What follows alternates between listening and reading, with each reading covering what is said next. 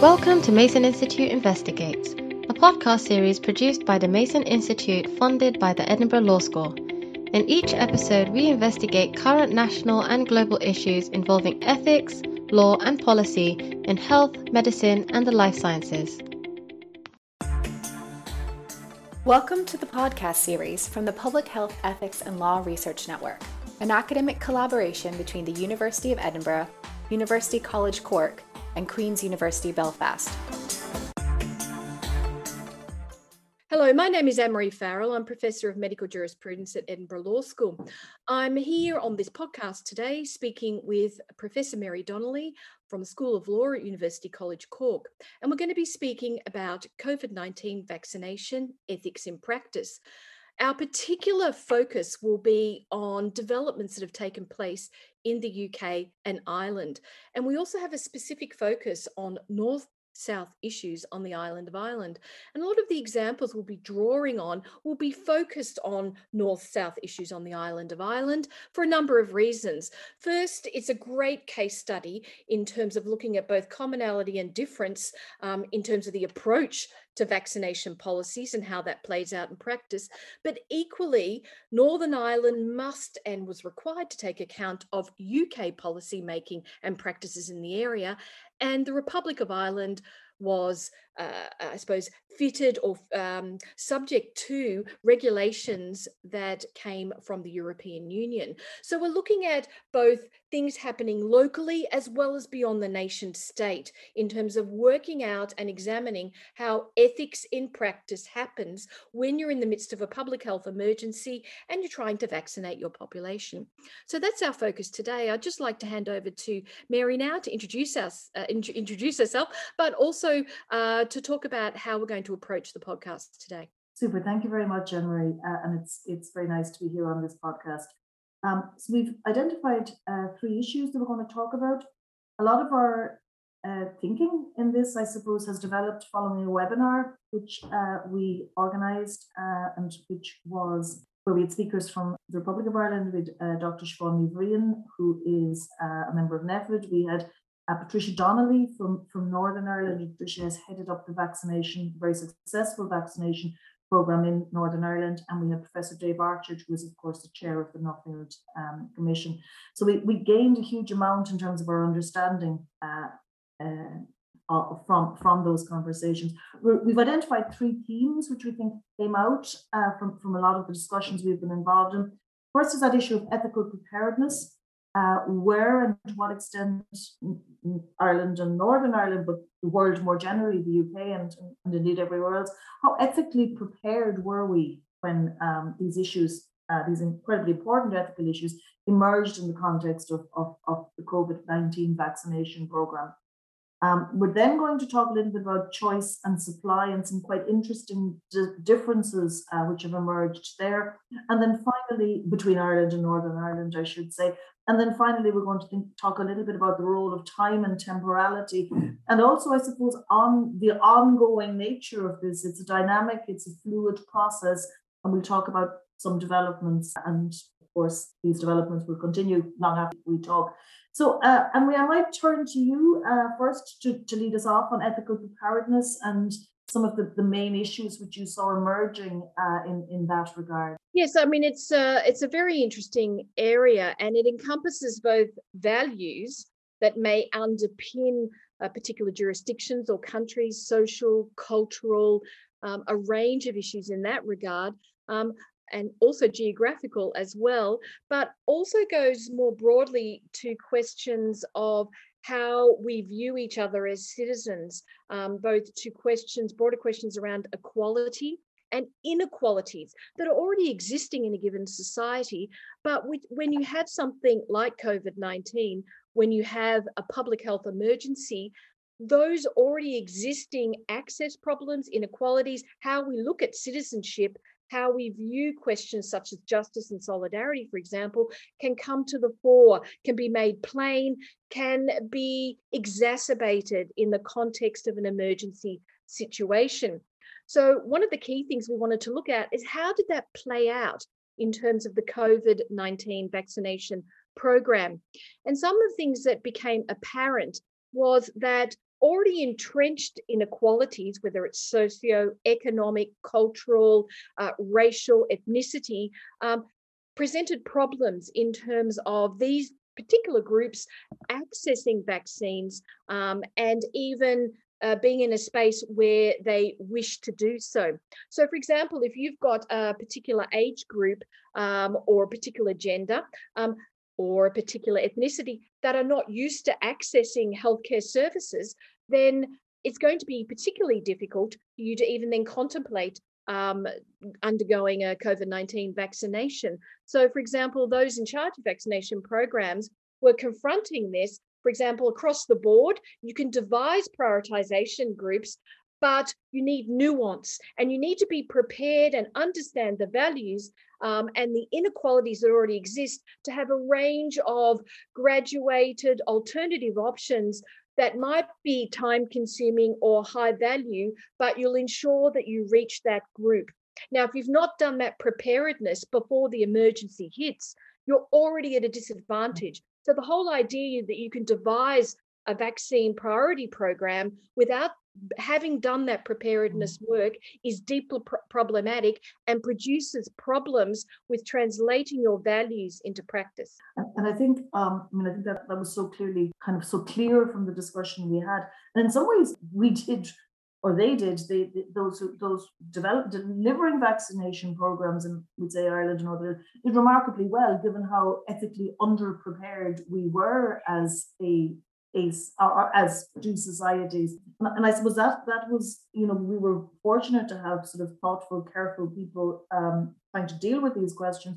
But that that's in, to some extent um, as much good luck. It certainly isn't because of a huge amount of ethical preparedness and and even thinking about ethical questions. I mean again i suppose we were very fortunate to to have dave talking about the nuffield commission and the work that they do but you know we don't have an equivalent for example in the republic of ireland. We don't have kind of we, we had a council for bioethics that was disbanded back in uh, 2012 so so we, we you know that grounding in preparedness is has been something which which is has been very much kind of absent. And i suppose that's one of the real lessons of the, the, the covid-19 experience in general and indeed obviously specifically the vaccination program is why it is important to think about these things before emergencies arise, before you, you hit into a, a situation of, of, of emergency. I suppose one of the things, Anne-Maree, which I found really interesting was the way, the different ways in which access issues were dealt with. Um, I mean, Patricia Donnelly, for example, talked really interestingly about some of the the really, I suppose, creative methods which were used in Northern Ireland to try to get, and both our speakers talked of this, but uh, about this notion of getting the vaccine to the person. Uh, you know, she had some very interesting examples of that. Yes, and uh, for example, if you've uh, got a, uh, she did provide this example of a middle-aged man who um, is in a socioeconomic deprived area. They're not accessing health services. So even if you set up a pop-up clinic um, at the local pharmacy or in the local town hall they're still not going to access that. So you have to be able to meet with various people in that community to say, how do we get that mm. vaccine to them? Take, uh, for example, a range of migrant communities working in meat processing plants, mm. um, whether on both sides of the border. For example, how do you get you know even highly motivated employers who want their employees vaccinated but they won't come forward. And you know it was very clear whether it was north or south they didn't want to be engaged in coercive activity around vaccination. But how do you be sensitive to various communities mm. but also get the vaccine to them so, for example, uh, Patricia Donnelly highlighted that even bringing a pop up clinic to a meat processing plant wasn't delivering on that. So, you need to go and talk to those communities. It is time consuming, but if you can get them to agree, and in that case, she said they wanted particular representative members of the community to come forward and be vaccinated. And if something didn't happen to them, then the rest of the community would come forward. So simply having a top down motivation is not enough. You needed grassroots, localized approach, pop up clinic, clinics, and you needed the time and resources to do it. The high mm-hmm. value if you're in charge of a vaccination program is that you get these hard to reach difficult individuals and communities, um, and it enables you to get a fully vaccinated uh, population, which is the overall aim. But it's not easy. So the whole idea of neutrality, one size fits all, that you mm. can set out neatly in a you know vaccinate this population that population it's not how it works in practice. And i think patricia donnelly also brought that out in relation to how we look at carers. So how do you define a carer? It covers different age groups. Um, carers often have to go through a huge amount of difficulties even to be recognized as carers. Um, they're often uh, predominantly women. Um, and you know uh, they have to go through a lot of hoops to be recognized. So to getting getting them to justify themselves again in in order to be vaccinated.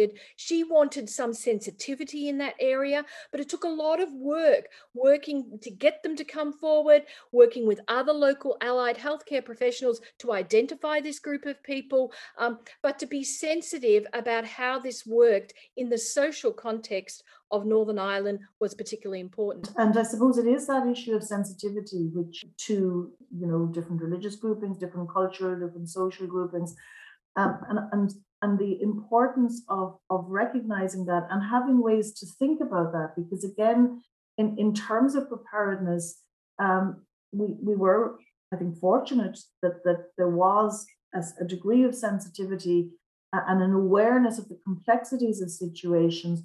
But um, the, there, there could have been a lot more thinking in advance prior to the, the, the, this particular crisis, prior to this particular emergency, about engagement.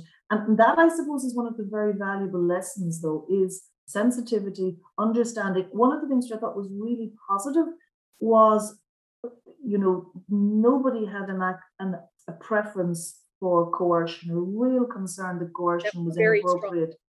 Um, and, and that I think is, is, is important and actually probably will be quite important moving forward. Um, and, and of course, how we how the, the gray space between coercion and vaccine passports, which I guess was something else which we talked about, and how, how that space, uh, and indeed coercion in particular, work functions. I mean, it's quite a complex space, and that became very, very obvious.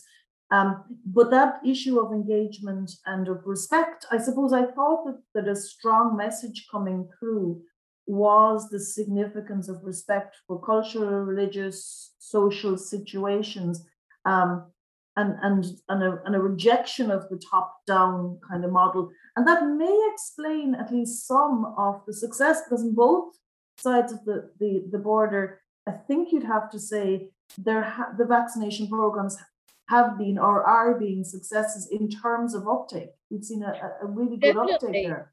Um, certainly, they both, uh, Dr. Ní Bhriain, but also Trish Donnelly, mm. pointed to the fact that certainly um, above the over 50s, for example, mm. is hugely successful. Mm. There needing to be a bit more nuanced mm. um, in the under 50s and look at particularly the young population. Um, 30 and under, how do you get them vaccinated? And the need to, again, mm. showing respect and, and the risk benefit calculus mm. is a bit different. Mm. Um, as a result, uh, different choice models around uh, uh, vaccination as well. Um, so they are um, were all important considerations. So you've got that initial stage of in an emergency situation, trying to avoid mortality. Um, just get everyone vaccinated, um, and that was the key thing. To a more um, nuanced approach when you've got shall we say, more time, or you've got different risk benefit calculations going on. I suppose it might bring us to our second point around choice and supply. And what we both noticed in the presentations as between North and South on the island um, is that, particularly during the first and maybe second waves, uh, you're looking at supply being a mm. predominant frame uh, structuring the way in which vaccination vaccination program in Ireland was taking place. Um, I'm not saying uh, supply was never an issue in the north, but um, there seemed to be more opportunities to make decisions um, around choice. Um, and there was a greater availability, for example, of AstraZeneca to get the more elderly population vaccinated fairly quickly. Um, whereas, uh, would you agree, Mary, it was a bit different um, in Ireland? Yeah, I mean, I suppose one of the things which we found as we kind of talked through, we'd say, ethical issues was how many of them came back to that issue of supply, uh, you know, and the way things panned out. Um, so it did take the, the, the, the program, the vaccination program, longer to roll out uh, in supply terms in the Republic of Ireland. Um, and that meant that certain kinds of issues which arose in Northern Ireland arose in a different way in, in the Republic of Ireland. But then similarly, there were issues in the Republic of Ireland which didn't arise at all in, in Northern Ireland. So supply was was not just obviously an enormous practical issue, but it had significant implications for the way in which issues around choice, issues around availability, and issues around prioritization played out. So I suppose if we start with maybe Northern Ireland, where, as you say, Anne Maree, you had um, much less of a, a, a, kind of bottleneck. So there was a very clear bottleneck uh, in, in the Republic of Ireland, and, and really access was was very significant. But it continues to to to be an issue, although that that that bottleneck has now been kind of fairly fairly well moved on. But from a Northern Irish perspective, I think if we if we look back to some of the things which Patricia talked about, Anne Maree, it was very much um, about kind of dealing with waste, uh, you know, waste, you know, ensuring everybody was absolutely obsessed with ensuring there was no waste, which I think was a very legitimate and reason but dealt with in quite different ways in, in North and South. Yeah, so certainly it, it, did come through in, in Trish Donnelly's talk that they gave a great deal of prior thought to the mm. issue of waste. And they had a, a graduated incrementalist approach with people on standby, different groups prioritized to ensure nothing was wasted. And something that I've been reflecting on based on what she talked about is that, particularly in the Northern Ireland context, that need to be prepared to take account of different uh, views of different groups um, in Northern Ireland society again, we talk about preparedness. Well, that was there before the pandemic because of the nature of the sectarian conflict, the nature of power sharing um, in the North, um, and managing grievance and discrimination as a result, and the need to acknowledge um, the importance of equality in that context. So, in that sense, you can see that playing out. We may talk about waste, um, but it was more profound than that in terms of uh, underlying it was the need to take account of this before you entered into a situation where uh, waste became an issue because what they didn't want to happen that was that somebody received a vaccination where they shouldn't have. A group was prioritized over another. This has stronger roots in northern ireland across a range of social cultural and political issues. So they had to think that through um, in a very detailed way. Um, and something that struck me as I was listening to both Siobhan Ní Bhriain and Patricia Donnelly is that the approach in Ireland was a bit different. And perhaps you'd like to mm-hmm. comment on that a bit more. Yeah, yes, it, and it was uh, very interesting because Ireland, and I think the way Siobhan Ní Bhriain uh, put it was we, we, we learned, we had to learn fast. Uh, and one of the reasons for that was because there was no policy on waste. Remarkably, when, when you think about it, um, there was no policy on waste until we had some, uh, I suppose, real solidarity, solidarity challenging uh, events. And there were a couple of events which gave rise to, to, to particular concern, one of which, uh, and at this stage, we were vaccinating in hospitals only. So this was, mm. was way back at the beginning.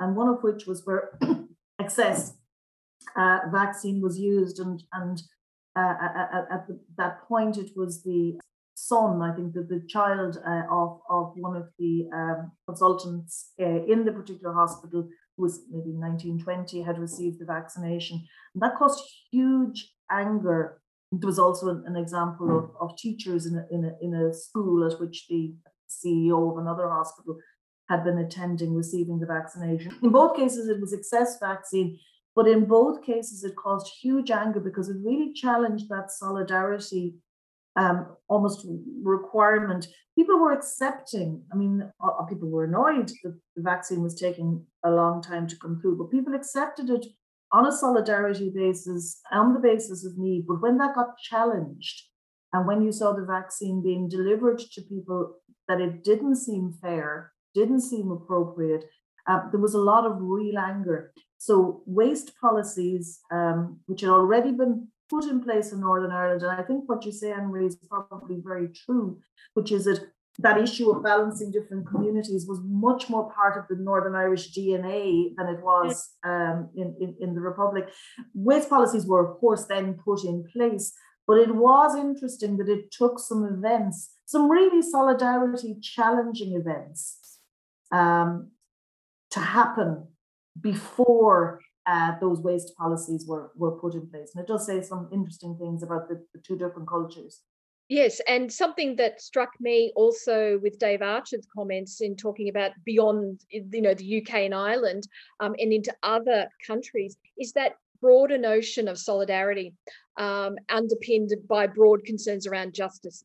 Um, and that when you don't have ethical preparedness, then um, things are left to drift. And then you get particular issues, such as you get around waste, um, that uh, as you correctly describe it, is solidarity challenging. But when that hasn't been agreed, um, some people are assuming we're all acting in solidarity, and yet other groups are saying not. Now, I would say in the North, there's not that assumption of solidarity, so they had to think it through. Maybe mm. there was an assumption in Ireland that it would be there, but then it wasn't. Um, but then you have to reset both politically and in your policy making to um, embed that, which I think uh, Siobhan Ní Bhriain said, we learned fast. Yeah. Um, but again, I think we would all agree it's not ideal, that you mm-hmm. need to come prepared. Um, but they go to bigger issues about how we organize our societies and what the values are that underpin it and how they link into our broader politics and our governments. And I think that's where the connections are not really have not really been made in an emergency situation and in the absence of preparedness. Yeah, I, I think that's that's that's very very true. It it sort of lays things bare, uh, I mean I would think that class was a huge issue in the Irish instance, a feeling of of, of class, of privilege, issues of privilege. Um, so, so that issue of of uh, of certain groups being privileged because of you know their social class, the, the son of the consultant, etc., etc. Um, and I think that that was was really important. Um, I think, in a sense, it it didn't cause things to unravel, but I think it might have if it hadn't been been dealt with. Um, because because similarly, um, particularly in the instance of you know again, the longer the delay was, the longer people were waiting, and we're talking about people here who had been maybe isolating either for themselves or because they were caring for someone for over 12 months at that stage. So people who had really been suffering hardship, and it really hurt, I think, to see this kind of old style kind of privileging of, of, of certain classes. Hopefully that lesson has been learned, but it's certainly a lesson I think would needs to be bedded down in terms of of understanding this wasn't an isolated incident. This was something which speaks, as you say, to a much deeper deeper questions about society i think and, and that's yes, I think important. that um, you bring up a, a, a, an interesting issue there that leads into our sort of final area that mm-hmm. we want to talk about which is the time and temporality issue again it's a frame isn't it that mm. highlights the the ethical social legal mm. dynamics at stake in the vaccination programs so you've got people waiting for 12 months mm. um, so there's this long extended time time mm. passing where they don't engage in their normal average everyday lives and yet they see before them entitlement. Um, so it highlights already existing inequalities or differences in society through the through the mechanism of time, doesn't it? And it's something that uh, I think came out in everybody's uh, talk in different ways. What time meant. If you're running a vaccination program in Northern Ireland, Patricia Donnelly would say. Um, I didn't have the time. I had to get it right at the start. And if I didn't get it right at the start in terms of messaging, in terms of identifying mm. vulnerable groups um, and doing outreach, then I lost that group um, and I needed to get them back, and it was it was made much more difficult as a result. So uh, you didn't have time to waste. You didn't mm. have time to. You had to quickly change tack um, as new information came. So that sense, as we've spoken about, of changeability um, and needing to respond to get the messaging right, to be transparent, to get out there to those vulnerable groups um, in the interests of the whole population.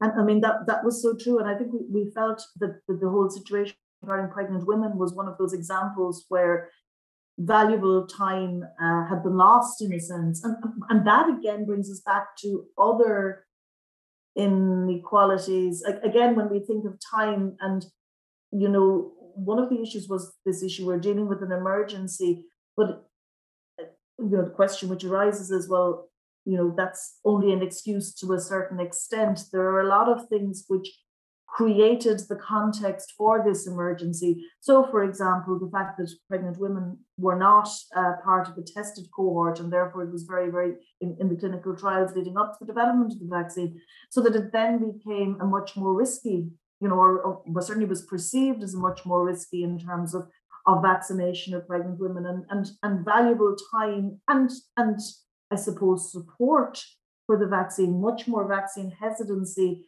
in evidence among pregnant women. And, and again, messaging there, which changed as the understandings developed. But that point which you made, which is if you get that message out initially and, and then things change, it's very, very difficult to backpedal to get us back to the position we would, would have been in if, if, if that message had not gone out.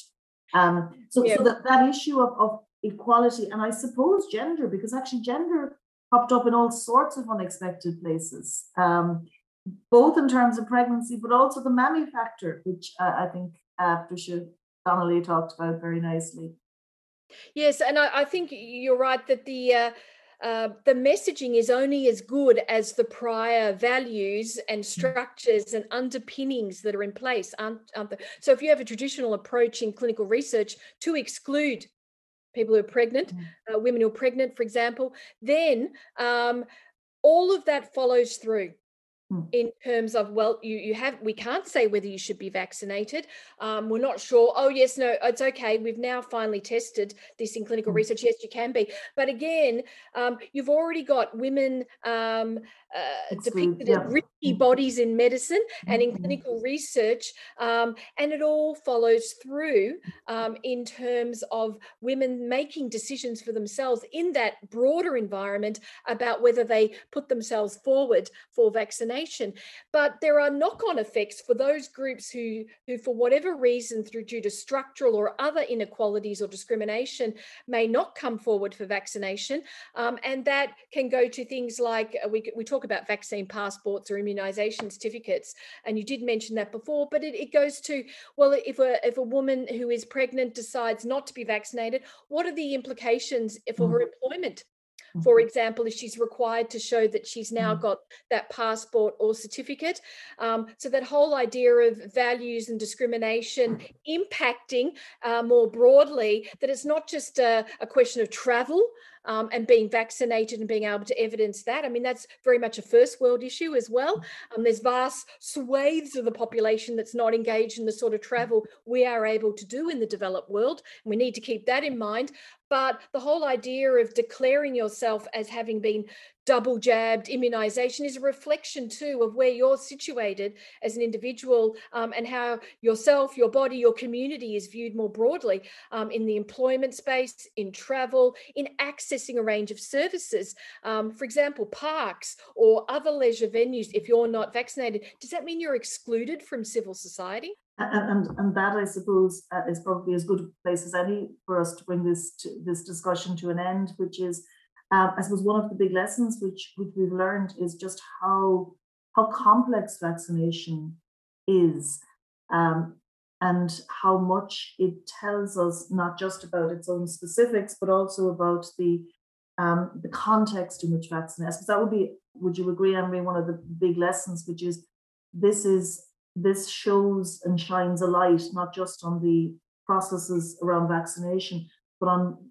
all sorts of processes, all sorts of inequalities, all sorts of access issues, which run far, far deeper than just the vaccine, which is not to diminish the vaccination, the significance of that, but which are far, far deeper than just the vaccination process. Yes, Mary, I would absolutely agree. And it provides a great case study um, and also looking at north south issues on the island island, a great case study for bigger, more general issues um, about how what we value in our society um, and also who we value. Um, and how we manage that. Um, so, the three issues we highlighted ethical preparedness, uh, choice versus supply, and time and temporality are really interesting frames in which we've been able to examine those bigger picture issues in the context of the COVID 19 vaccination program. So we'd like to bring this podcast to a close. You've been hearing from um, Professor Anne-Maree Farrell and Professor Mary Donnelly. Um, we are investigators on a project looking at public health ethics law um, in the context of a network developing in the UK and Ireland. It's funded by the Economic, Social and Research Council, as well as the Irish Research Council. And uh, uh, this is a great uh, opportunity to examine these issues through the lens of COVID 19 and the vaccination program. So thank you very much. Thank you very much. This has been a production of Edinburgh Law School at the University of Edinburgh.